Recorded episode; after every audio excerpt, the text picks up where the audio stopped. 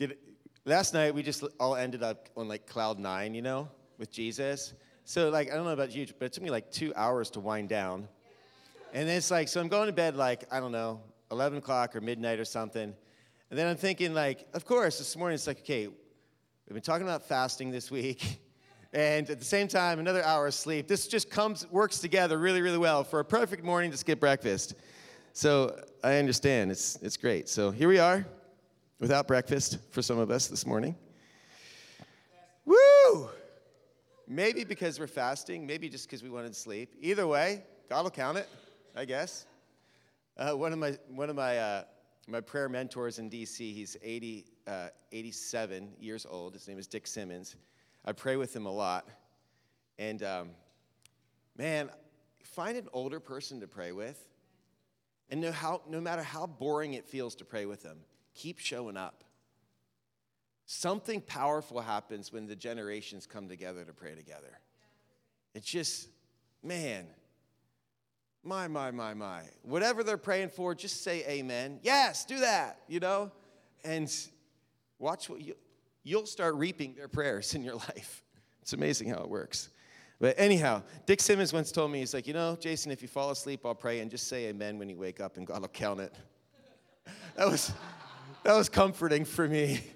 Um, we do try to stay awake when we pray um, because, you know, Jesus in the garden, uh, can't you, you know, just stay awake for one hour to pray? And uh, Psalms 134 has a great, great uh, strategy for prayer in the middle of the night. You know, like the book of Psalms is basically sort of the, the song book that came out of David's tent, David's tabernacle. That's kind of why it's in the Bible. It was this compilation of all these songs they would sing. And um, Psalms 134 is a song for the night watch. It, said, it says, Bless the Lord, all you servants of the Lord who minister to the Lord in the house of the Lord by night. And it says, Lift up your hands in the sanctuary and uh, it's just two verses. Psalms 134 is this little psalm. Uh, it says, it says, um, it says uh, may a blessing in Zion be for those that keep the night watch. And I think, man, it's just a great prayer strategy for those that are up in the middle of the night trying to stay awake praying, is to lift your hands to the Lord. It's just almost like practical. Okay, God, we love you. And just putting yourself in that place of exercising yourself to stay awake in the middle of the night. Okay, so yesterday, back to this is a football. Yesterday we went through the four R's. Can we say them again? Repent, receive, rebuke, replace. All right, so someone came up to me afterward and said, hey, like when we rebuke the enemy, like we have to fill that place with the Holy Spirit, you know? Or like seven more will come in. Well, that's what we did when we replaced. We didn't necessarily say, Holy Spirit, come in, fill my life.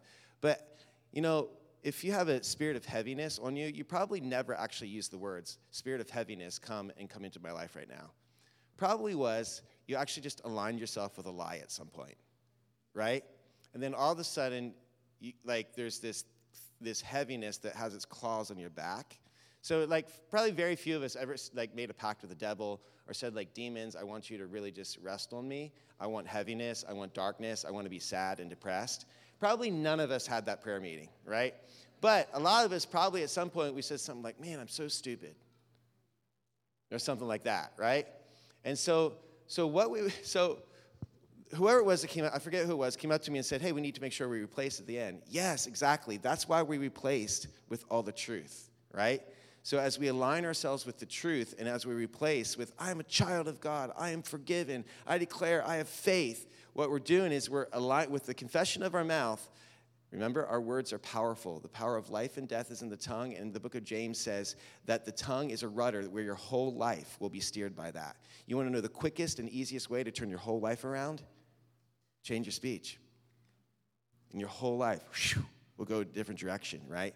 Start speaking words of life. And so, um, so last night we were declaring at the end and this is why we have to replace because we're because we're essentially what we're doing is saying, Holy Spirit, come fill us. Right? Fill that place that of, of where we just kicked the devil out. Now, we, Holy Spirit, we're inviting you into that room. And when we align with his truth, the Holy Spirit comes in. Does that make sense? Okay, so repent is very important. Receive is very important. Or guess what? You'll walk around with shame right? So we have to receive that Jesus has forgiven us.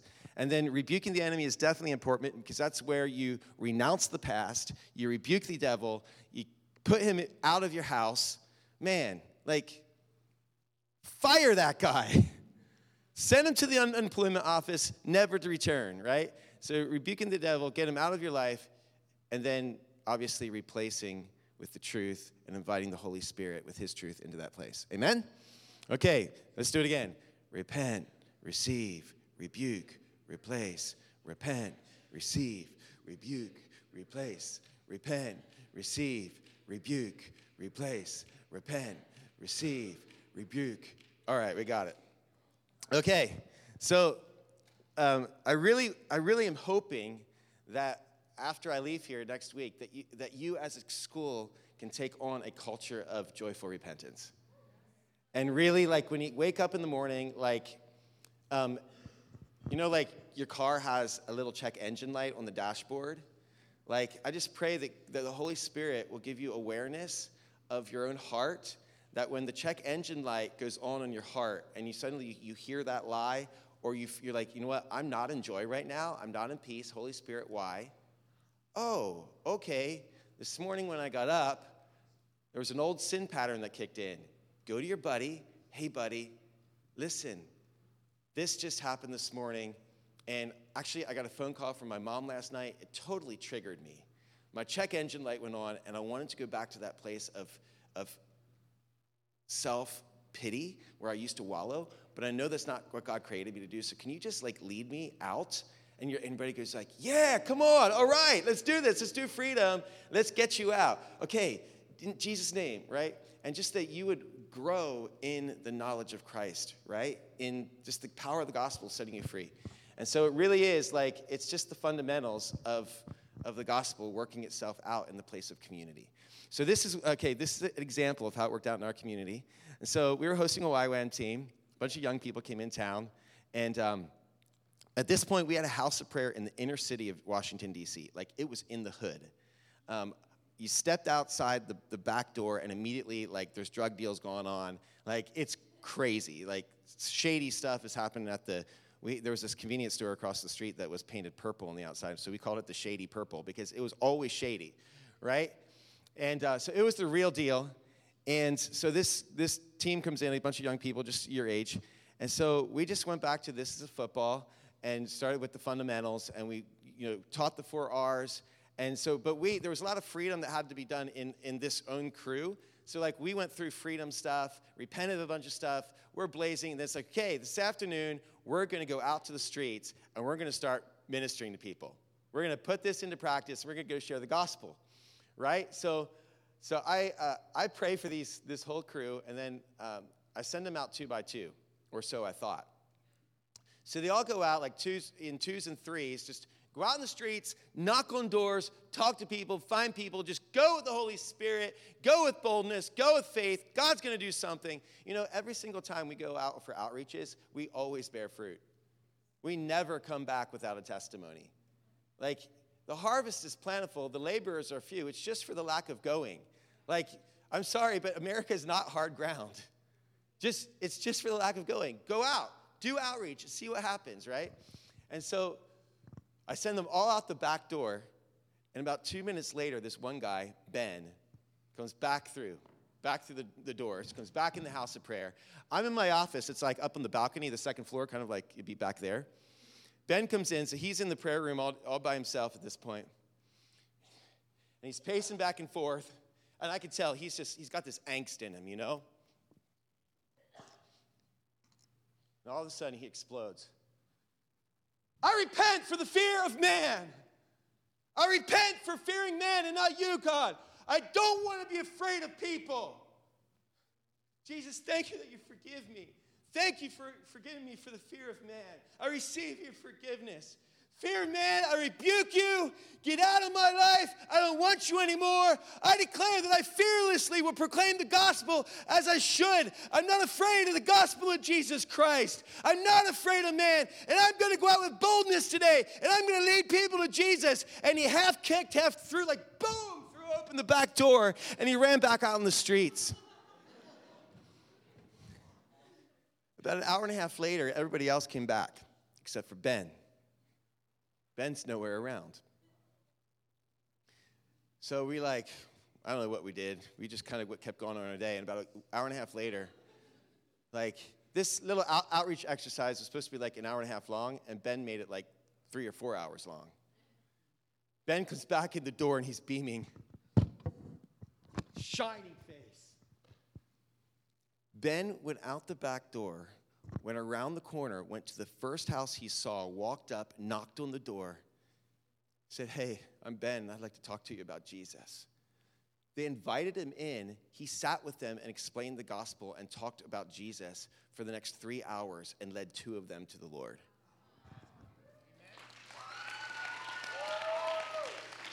Yeah, right? And so, as and the reality is, you guys, if Ben didn't get free, those other two people wouldn't get free.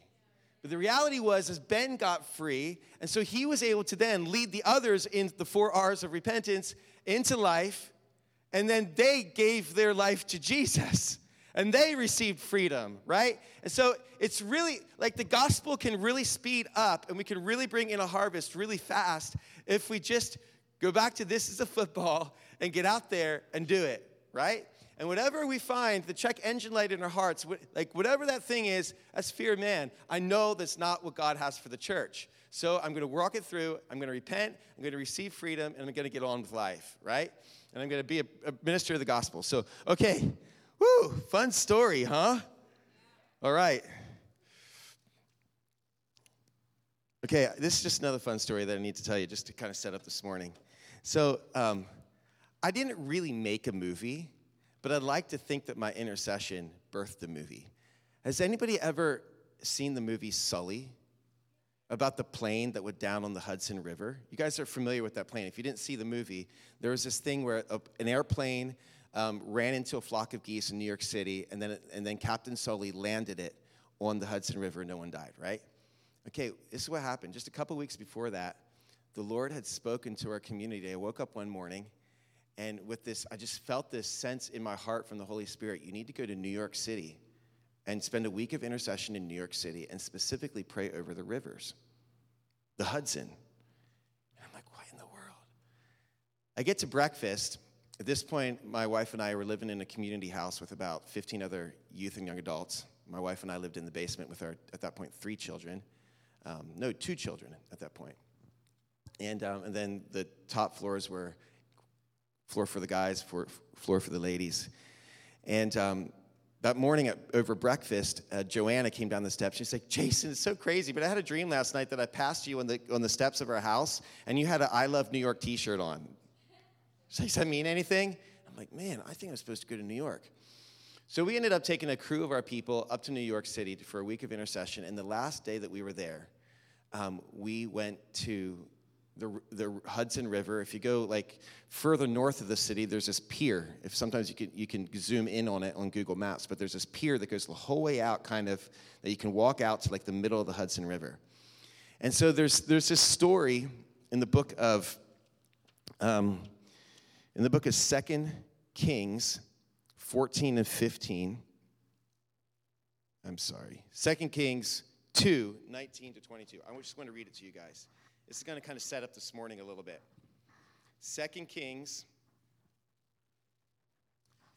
Second Kings 2, 19 to 22. Second Kings 2.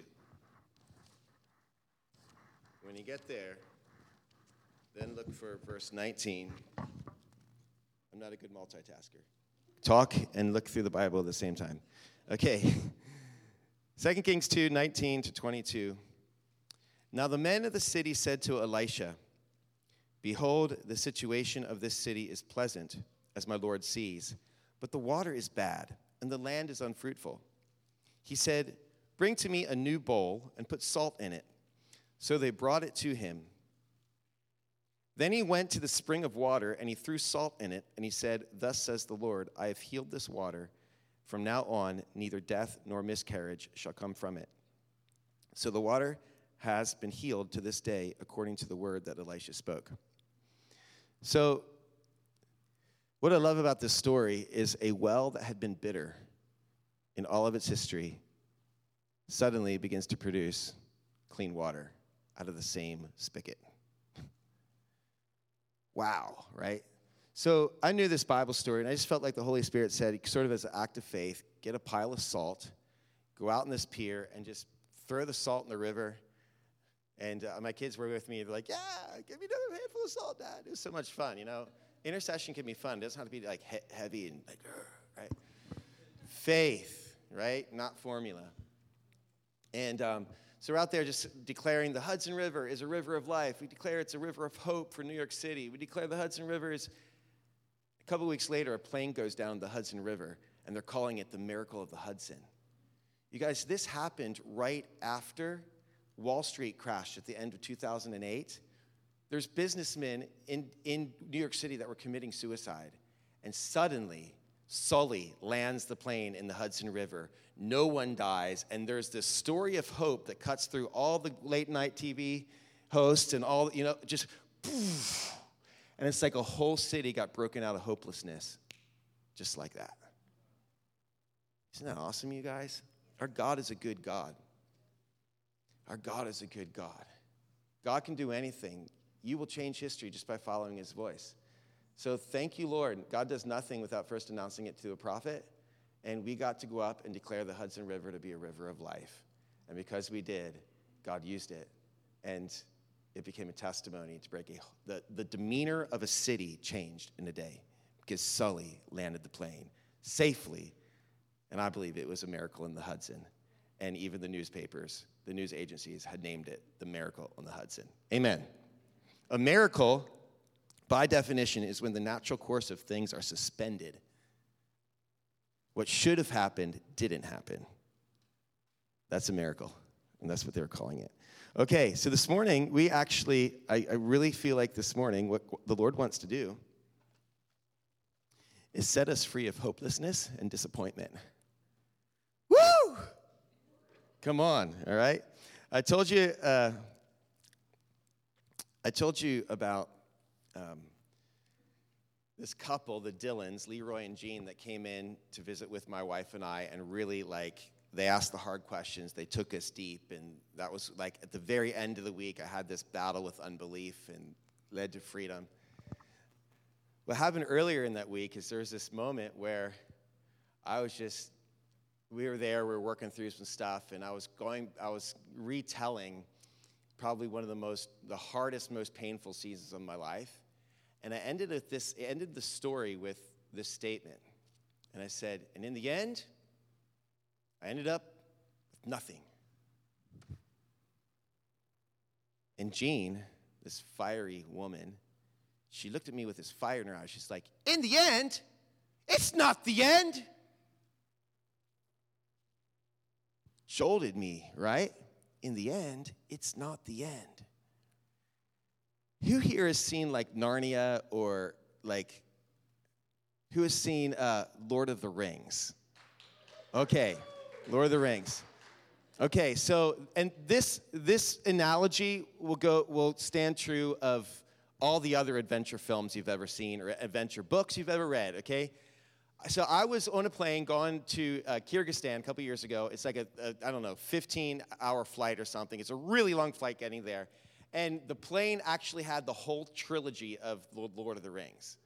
So I'm like, all right, this sets me up for a great plane ride. Put my headphones in, and I dive in to do the whole trilogy of Lord of the Rings. Yeah.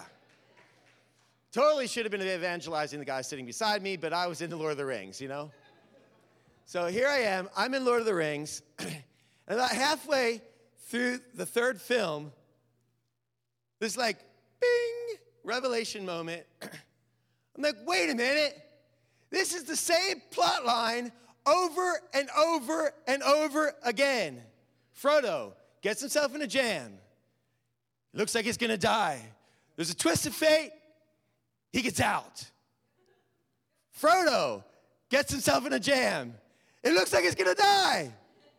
There's a twist of fate. He doesn't die, he gets out. A moment of peace. Frodo gets himself in a jam. It looks like he's gonna die. There's a twist of fate. He doesn't die. He gets out. There's a time of peace. And it goes over and over and over and over and over again. Now, the circumstances of the jam, the circumstances of you looks like you're gonna die, the circumstances of deliverance are different in each round, but it's the same round over and over and over again. And every adventure film, every adventure book, this is the plot line, isn't it? So, why do we watch them so? Because eternity is written in our hearts the story resonates with what's inside of us. Because every day we wake up, we think we're gonna die, it looks like we're in a jam, but then suddenly there's a twist of fate, we get out, and whoo, right? And this is actually the story of all humanity. Wages of sin are death, but the gift of God is eternal life. We should have eternal misery in hell forever, and yet there's a twist of fate the cross, Jesus, the God man, steps into our reality. In the midst of darkness, we have seen a great light, and suddenly we get out and we get to be instead eternity in ecstasy with the Lord forever and ever in eternal, infinite love. Isn't that awesome? The return of the King. Woo! And so it works. One of the musicians used to be on staff at IHOP, Jon Thurlow, he wrote a song I know the end of the story. I come out of the wilderness. Leaning on my beloved, I know the end of the story. I come out of the wilderness. Leaning on my beloved. It's not the end of the story, you guys. Okay, let's look at some scriptures.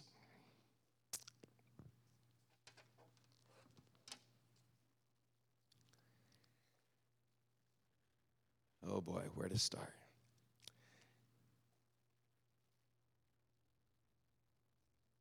Okay, let's go to Luke. Luke 24. Have you ever been disappointed with God?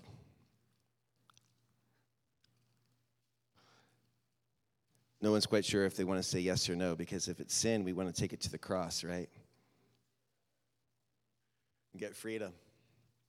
I have been disappointed with God, and I call it sin, and I take it to the cross, and He forgives me. Um, have you ever felt like you were a disappointment to others? Have you ever felt that? It's horrible, isn't it? It's a horrible feeling. And so, the last thing as humanity we want to do to our great God is put him in those shoes. He's been nothing but good to us. He's been nothing but loving. He's been perfect in all of his ways. He's perfect in all of your ways. He's been a good, good father. Like, he's always been faithful. All my life, you have been faithful. All my life, you have been so. He's, and then we would pin on him, You're a disappointment to me. Ouch.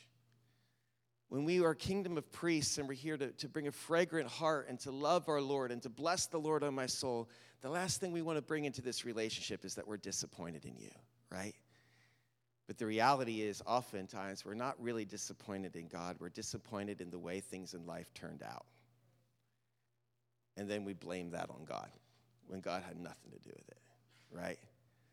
Um, okay, let's take a look at Luke chapter 24. On the road to Emmaus, verse 13. I love this. Ah. Woo! 24 13 of the chapter of Luke. That very day, okay, this is the day, the first day of the week, Jesus just resurrected that morning. That very day, two of them were going to a village named Emmaus, about seven miles from Jerusalem. And they were talking with each other about all the things that had happened.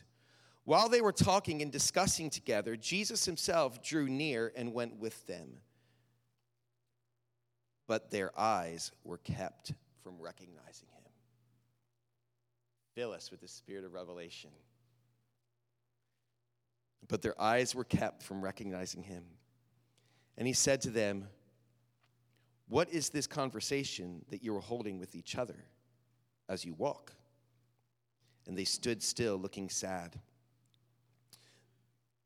Then one of them, named Cleopas, answered him, Are you the only visitor to Jerusalem who does not know the things that have happened he- there in these days? And he said to them, What things? Of course, Jesus knew what just happened. He lived it. He's, but he's pulling on their heart. Come on, talk to me here. We have, to, we have to pull it out of each other. What happened? Talk to me here, brother. What happened to you when you were young? Let's take that to the cross. Let's, let's do this stuff, right? Jesus, this is our bridegroom teaching us how to live. What things? And they said to him, Concerning Jesus of Nazareth, a man who was a prophet, mighty in deed and word before God and all the people, and how our chief priests and rulers delivered him up to be condemned to death and crucified him. But we had hoped that he was the one to redeem Israel. Yes, and beside all this, it is now the third day since these things happened. Moreover, some women of our company amazed us. They were at the tomb early in the morning, and when they did not find his body, they came back saying that they had even seen a vision of angels who said that he was alive. Some of those who were with us went to the tomb and found it just as the, woman, the women had said.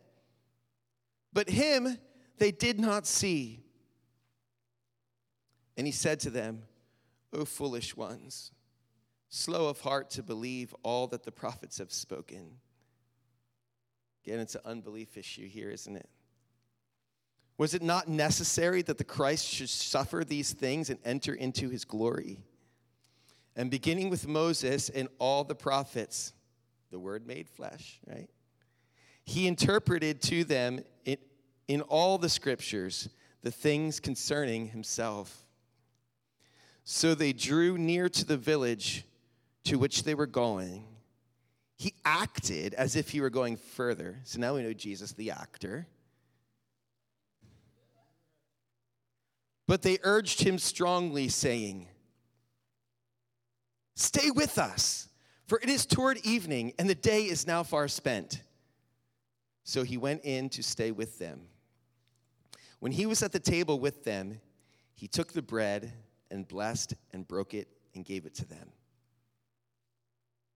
At the communion table with Jesus, he takes the bread and he breaks it. When I grew up in Pennsylvania in Lancaster County for Thanksgiving, we had my grandma would like put name tags for everybody to sit at the table. So when we would go over to grandma's house, like all the kids, us cousins, we'd all like run around the big Thanksgiving table, like looking, oh, there, there oh, and who am I sitting beside? And like that whole bit. There was always there was a spot at the table for me. You know how some of us have smartphones that can only get in with your thumbprint? Guess what? There's a chair at the communion table of God that only your buns can sit in. Nobody else's buns can fit that chair. And one day there will be a wedding feast. And the Lord Jesus will come walking in. We'll all be there. And Jesus will stand and he will officiate over his own communion service once again. He will take the bread this is my body broken for you. Take and eat. Yes, Jesus, thank you. He'll take the cup. This is the blood of my new covenant poured out for you. Take and drink. Yes, Jesus, we'll take and drink. And there's a spot at the table with your name on it and then your buns can fit that chair. And I can't wait for that communion service. It's going to be awesome, isn't it? We're going to be there. Amen. So Jesus breaks the bread. Verse 31. And their eyes were opened. Woo! Revelation. And their eyes were opened, and they recognized him and he vanished from their sight. Whew. Just like that. Then they said to each other, Did not our hearts burn within us while he talked to us on the road, while he opened to us the scriptures? The burning hearts. And they rose that same hour and returned to Jerusalem. And they found the eleven and those who were with them gathered together, saying, The Lord has risen indeed, and he has appeared to Simon. Then they told what had happened on the road and how he was known to them in the breaking of the bread. Praise God. Jesus, he broke the power of sin and death. He resurrected from the grave. First thing he does, he finds Mary. Why are you weeping? He heals her heart of grief. Second thing he does, he meets these dudes on the road to Emmaus and he conquers disappointment simply by revealing himself.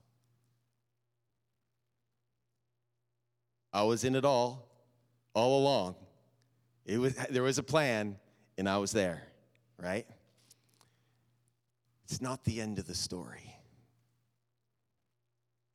It's never the end of the story. We can bring our junk, our disappointments to the Lord and say, The circumstances of my life have really disappointed me, but I know that you're good. Show me what you're going to do. Reveal yourself to me in the midst of the story of my life. I want to see you, Jesus. Where were you that day, that da da da da da da? And let him show you where he was. Let him show you who he is and all of that. And suddenly, I like how it says at one point they're talking to Jesus about what had just happened. He's like, man, we, we had hoped that he was like going to be the, the redeemer of Israel. Well, no, you're right. He was the redeemer of Israel. It's just that you didn't get it, right? And Jesus comes in, reveals himself, and their hope is restored, and they go back to the 11 disciples. Listen, we saw him. And the, the moment that our eyes were open was when we had a meal with them. It was amazing. Amen? So today we want to we just want to repent of all disappointment with God. Just take it all to the cross, let it there, and come away. God is good, and we know it's not the end of the story. Um, okay, hope in the places of pain. Turn with me to Hosea chapter 2.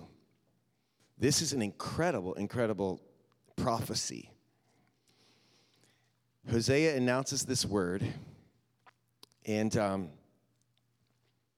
obviously, all prophecies, everything, ultimately, yes, they're about the nation Israel. Yes, most of the prophecies in the Old Testament are about Israel and the redemption of the nation of Israel, but every single prophecy points to the man and is fulfilled and realized in the man Jesus Christ. All of it points to the gospel in one way, shape, or form. And uh, because Jesus is the fulfillment of the law and the prophets in the form of a man, the God man, the word made flesh. Hosea 2, verse 14 and 15. Amazing prophecy for Israel, but this is a messianic prophecy also of the power of the gospel working itself out in our lives. The power of Jesus. Verse 14 Therefore, behold, I will allure her and bring her into the wilderness. Now, this is a, the Hosea the prophet. He, as a prophecy over Israel, he was to go marry a harlot and bring her back. And so, and so through Hosea, the Lord was, through the prophet Hosea, he was saying, Israel has played the harlot with me, but I am a faithful husband, and I will bring her back to me. You watch, I will win her over. Jesus is a lover. He knows how to woo a bride, and he will win her hearts over. He could come and conquer the world with his sheer power, but he's chosen to win our hearts through his patience and kindness so that we'll willingly serve him, not because he's just exercising his great might. Amen? Therefore, behold, I will allure her and bring her into the wilderness. He's alluring into the wilderness and speak tenderly to her. And there I will give her her vineyards. What? In the wilderness, you get a vineyard? How does that happen? The power of Jesus. Only He can do that. Verse 15, and there I will give her her vineyards and make the valley of Achor a door of. And there she shall answer as in the days of her youth, as at the time when she came out of the land of Egypt. Okay, so when Israel was in its youth as a nation and they were just coming out of Egypt, what happened on the banks of the Red Sea right after they crossed? What happened? They didn't complain yet. The moment they crossed the Red Sea, what happened? They sang. Miriam, I will sing unto the Lord, for he has triumphed gloriously. The horse and rider thrown into the sea. Hey, the Lord lives. You know, Salvation belongs to our God. They were singing on the banks of the Red Sea. They were celebrating. They were singing. Woo! And the Lord, through Hosea, is prophesying to Israel that he is going to answer just like he did in the days of their youth. And once again, or she shall answer. So Israel will answer what the Lord does in the wilderness, what the Lord does in the valley of Achor. She then will answer with this song of celebration, like in the days of her youth. Come on, you guys. For some of the ones that are on staff here with Elam, you probably remember days of dancing in your youth and singing just triumphantly, just just like these guys last night, right? Guess what? Those days aren't over. Those days are not over. Praise the Lord. Amen? Okay. The Valley of Achor, what in the world is that? Let's just talk about the Valley of Achor a little bit. Do you guys remember the, uh, when the Israelites went into the promised land, they first conquered Jericho by, t- by taking a walk? Woo! Simple obedience, right? They take a walk, they conquer Jericho according to the word of the Lord. God comes, walls go down. The very next battle is the battle of Ai. And they got their heinies spanked. It was bad, right? Why did they get, lose so dramatically with Ai? Because one man, the, na- the guy named Achan, when they conquered Jericho, everything was to be destroyed, everything was to be absolutely, just completely demolished. Nothing was to be kept because that city was meant to be a tithe and offering to the Lord going into the promised land, and it was all just going to be, to be destroyed. Instead, Achan took a bunch of the riches for himself and hid them in his tent. And because he did, the whole nation suffered a huge loss. The valley of Achor was, was named after Achan because it was in that valley where they were defeated. Has anybody else's sin ever caused you a great defeat in your life? Maybe it was abuse. Maybe it was whatever. Somebody else did something. You were completely innocent, but their sin caused your defeat. It's actually in that very place that the Lord, through the power of the cross, wants to open up a door of hope. Jesus wants to meet you in that very place.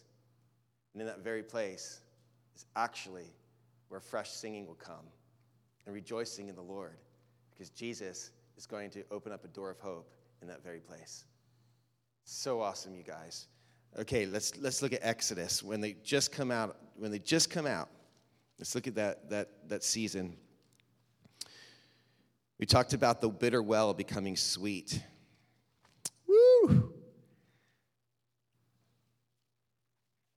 Exodus.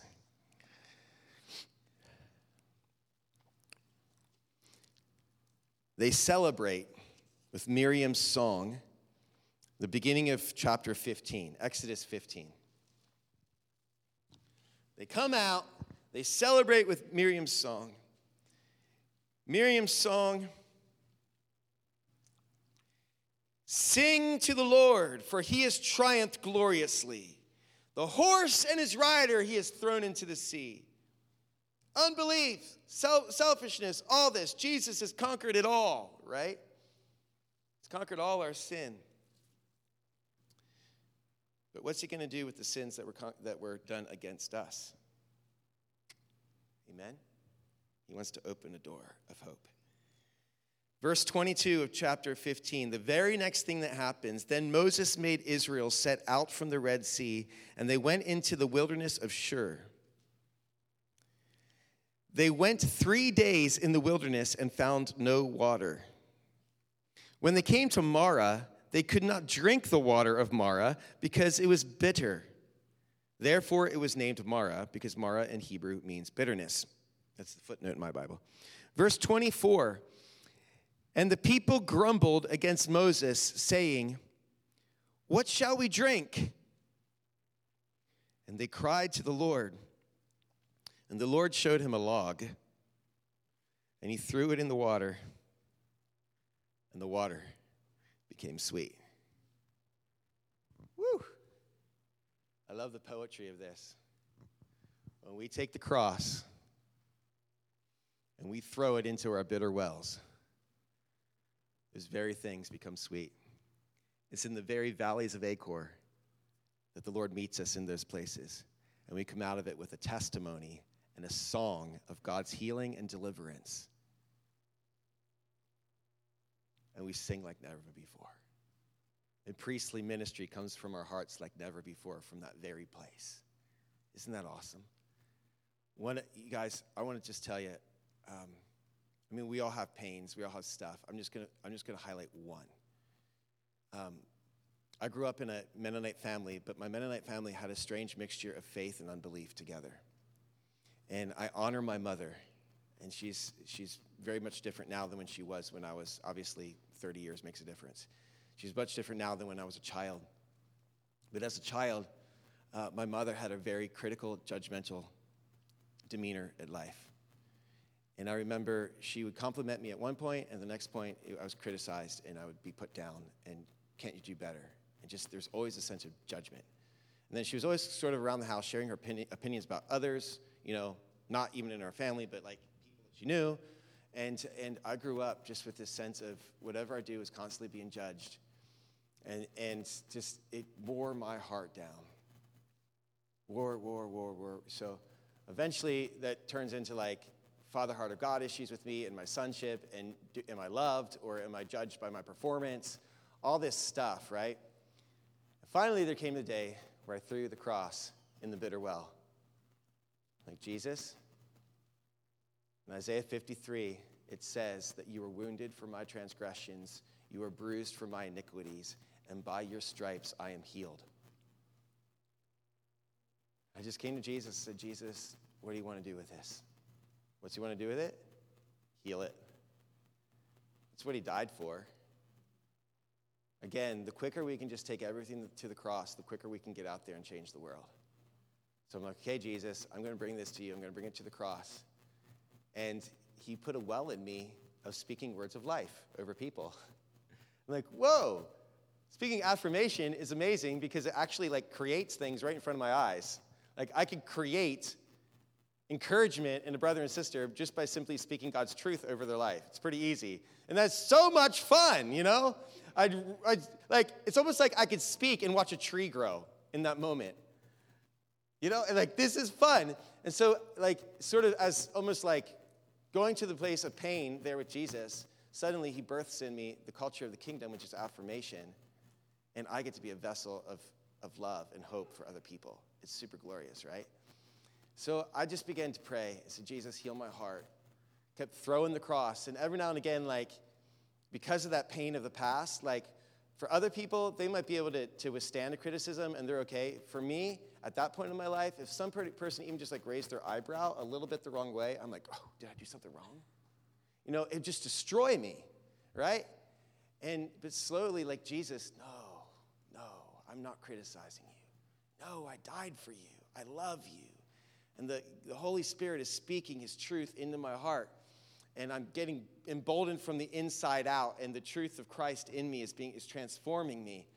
And the power of the cross is meeting that place of the valley of, of Achor in my own life. The power of cross is opening up a door of hope. And I'm finding myself finding a new affection for my mother, and a new grace for my mom, and a new honor for my mother. And, And, uh, and then it becomes my nephew's wedding. And now, the Mennonite church typically there isn't dancing, but you know, now in the next generations of the Mennonite church, there might be some dancing at weddings, things like that. And so, after, uh, I guess it was um, Mitchell's marriage ceremony at the reception, there was a the the you know the mother son dance where the the groom dances with his mom, and my sister, being my nephew's mother op, op, like got, grabbed the microphone and just opened it up like, hey, just anybody else wants to have like, like son, mother dances. And so I'm like, my Mennonite mom, like, come on, mom, dance floor, let's do this. And she doesn't really know how to dance. I'm just like, just hold on to me. You'll be fine, right? And so, I mean, that's the cool thing about the dance with Jesus. We don't know how to do this. All we just need to do is hold on to Jesus and we'll just dance it right out, right? So I'm just like, hang on to me, right? So you put your arm around like this. Okay, mom, put your hand here. Okay, I'm gonna, okay, and we're just, you know, we're just doing this way, pretty easy, dancing with my mom. And all of a sudden she says, Jason, you're a good son. I'm really proud of you.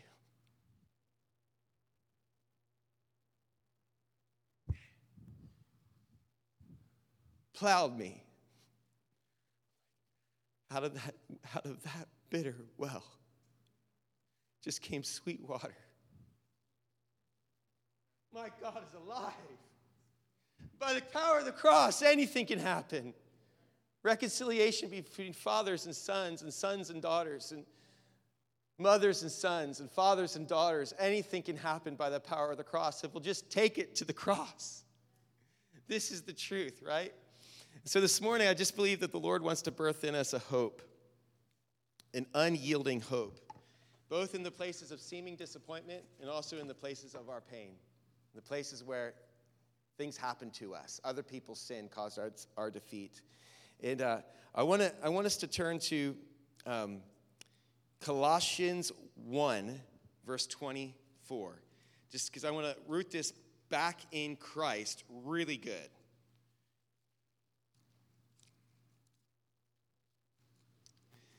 There is My wife and I will pray over people for hours sometimes until we get them free, but we're just, we're like, it's more important right now to get you free than do anything else. And so if we need to keep praying, you're not free yet, we're going to keep going. One night, um, all the women in our community were on the third floor of the house we were living, and um, it was just the women, my wife and about 10 other ladies, and they were praying for this girl named Mel. And Mel, we weren't, she wasn't breaking through. Like there was there was a bondage in her life. She was heavy. She didn't know what to do. And they were praying and praying and praying. And they were leading her through 4R stuff. Like, and but she just wasn't getting free.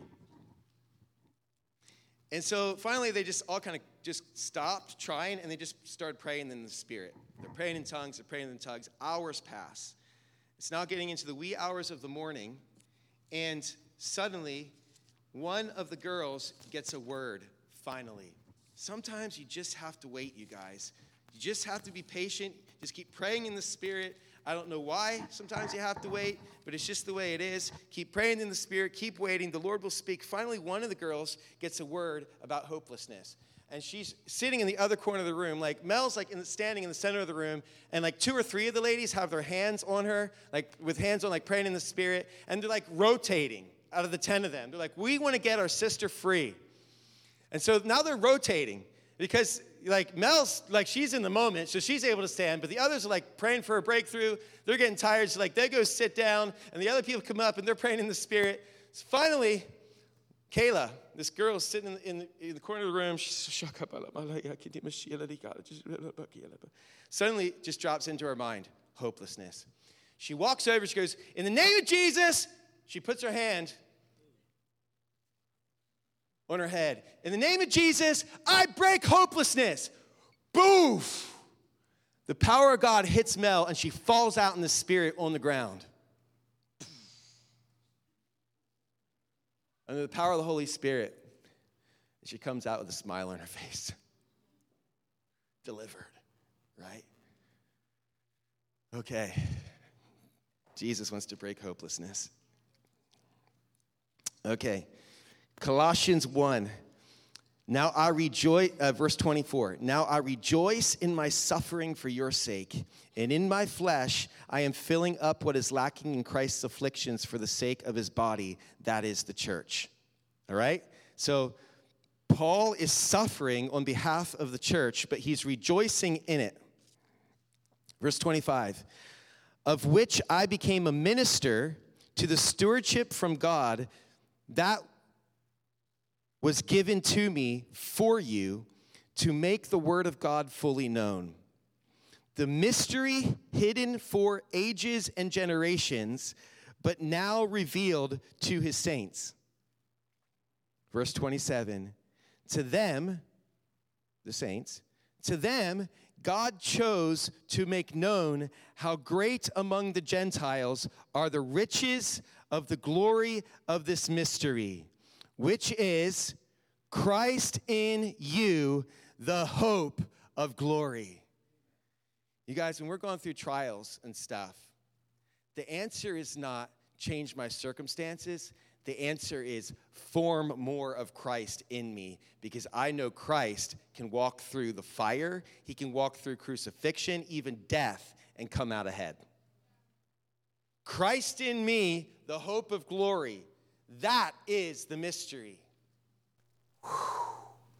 I was watching a documentary earlier this week in one of my afternoon breaks on the persecuted church of Iran. The documentary is called Sheep Among Wolves. The reality is, if, if the underground church in Iran is caught by the Muslim culture, the governing authorities of the area, chances are they will take the men prison and they will rape the women. And so the cost of being a believer in Iran is very, very high. And so they, they asked questions of the, of the women. Like, basically, they've had to have these talks as the Iranian church. Like, what are you going to do in the moment where the Muslim man storms in your house and rapes you because you're a Christian? What are you going to do in that moment? And these women, they said, in that moment, we will look into the face of Jesus and we'll say, Jesus, we offer our body to you as a living sacrifice. You're our beloved. That challenges me. What, what is that? It's Christ in me, the hope of glory, talking. Christ can go to the cross and he could suffer a million rapes. Jesus, just going to look into your face. You know what this feels. You died for the sin of the whole world. You felt it all that day. You didn't just feel the lashings of the moment, you felt the lashings of humanity for all of these thousands of years. You felt the heart pain, not just the rejection of that moment when they said, Crucify him, but you felt the heart, mo- the heart pain of the thousands of years of human rejection and abuse on God, the accusations that we've made against God over the years. Have you ever been misunderstood? It feels so bad, doesn't it? God has been, is the most misunderstood person ever.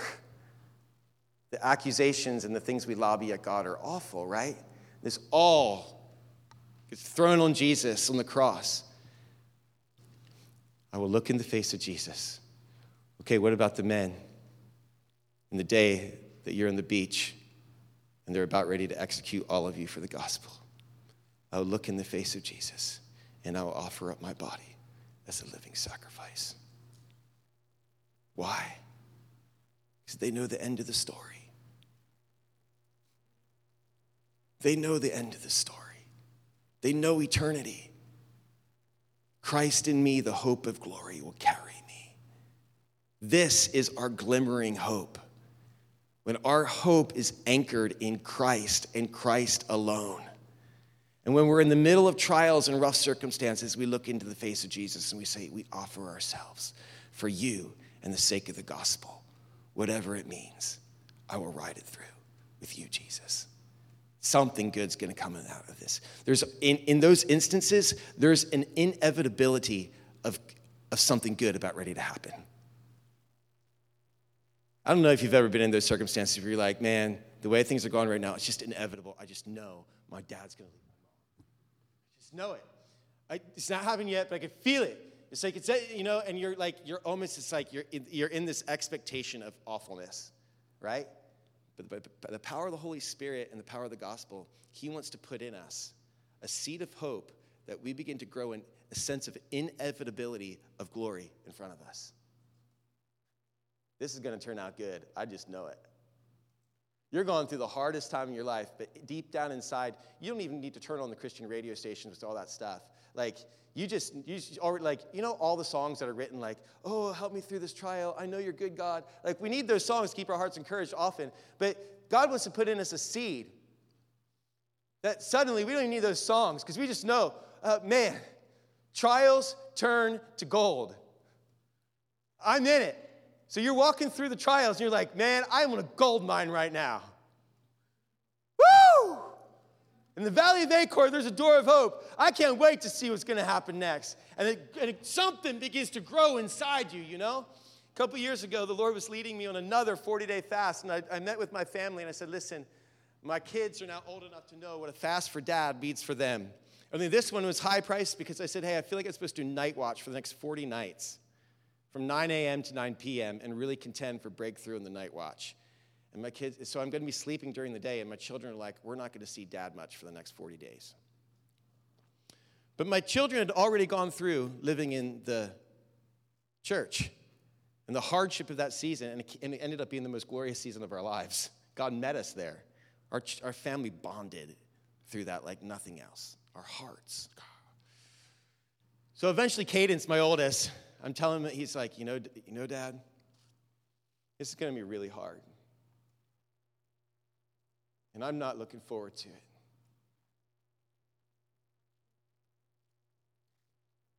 But I know God's going to reward us. So I say yes. He knew. He knew going into it that the Lord rewards those who earnestly seek Him.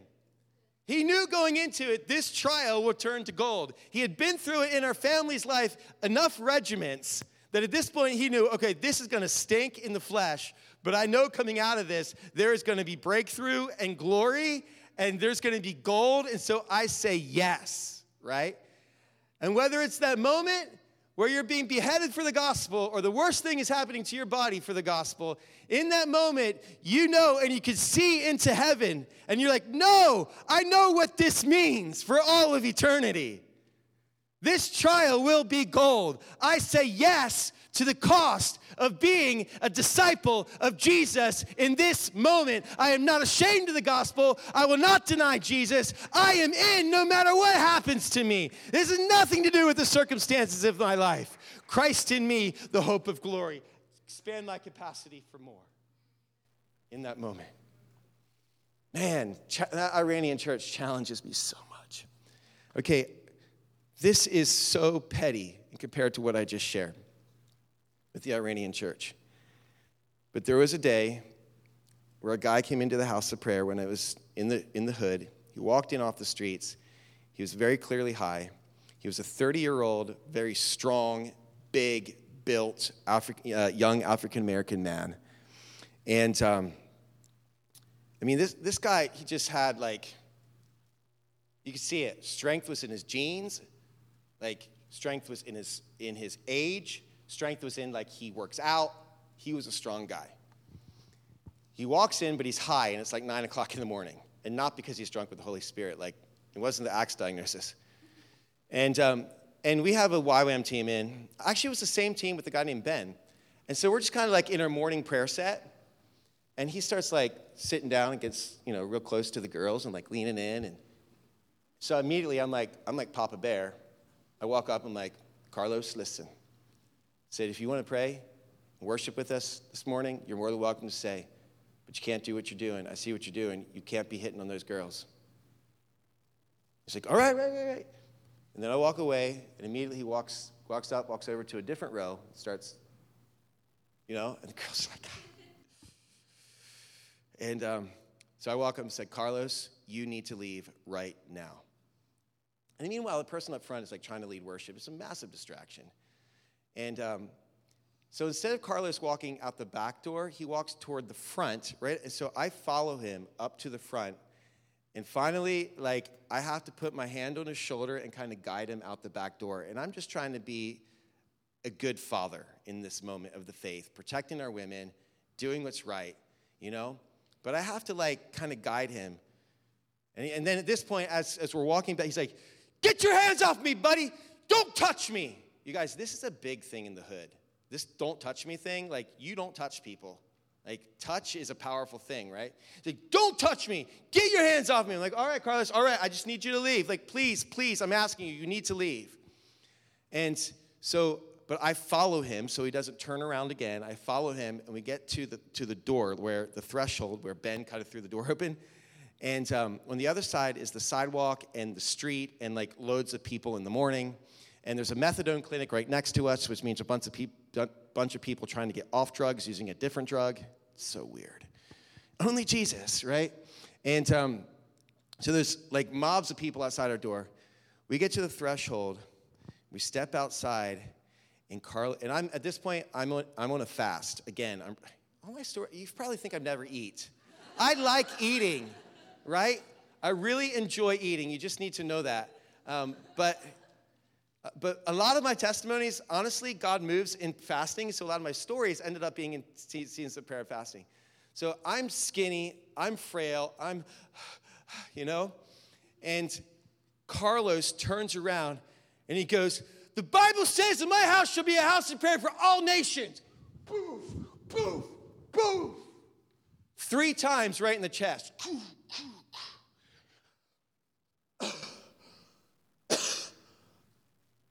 Guys, he knocked the wind out of me.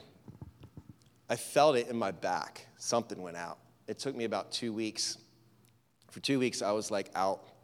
I could hardly stand right. I was in deep pain. And uh, until some people prayed for me, it's awesome. And, and Jesus kind of restored me. But here's what happened, you guys I took it hard. I was in a lot of pain in that moment. And then Carlos like runs across the street and he's announcing to everybody. He's like he's calling me like a hater, a bigot, a hypocrite, all this stuff. And then he's like, my house should be called, and then he's hit me with religion. My house should be called a house of prayer for all people. You can't kick me out of the house of prayer. And he's completely high, you know? And I go in, I close the door. The whole neighborhood's like, and I walk in and I sit down, open my Bible, and the presence of Jesus just comes. Probably the strongest I've ever, ever felt his presence in my whole life. And I'm just like shaking in the power of the Holy Spirit. And tears are streaming down my face, not because I'm hurting in the inside, but because I'm being blessed in my soul. And Jesus met me. And in just a little, in a little, very minute way, I, I, am like, okay, now I know the secret to the persecuted church. Now I know how they can endure. endure. Christ in me, the hope of glory. It's about his presence. And Jesus will never leave someone orphan in those moments. He comes on strong in those moments.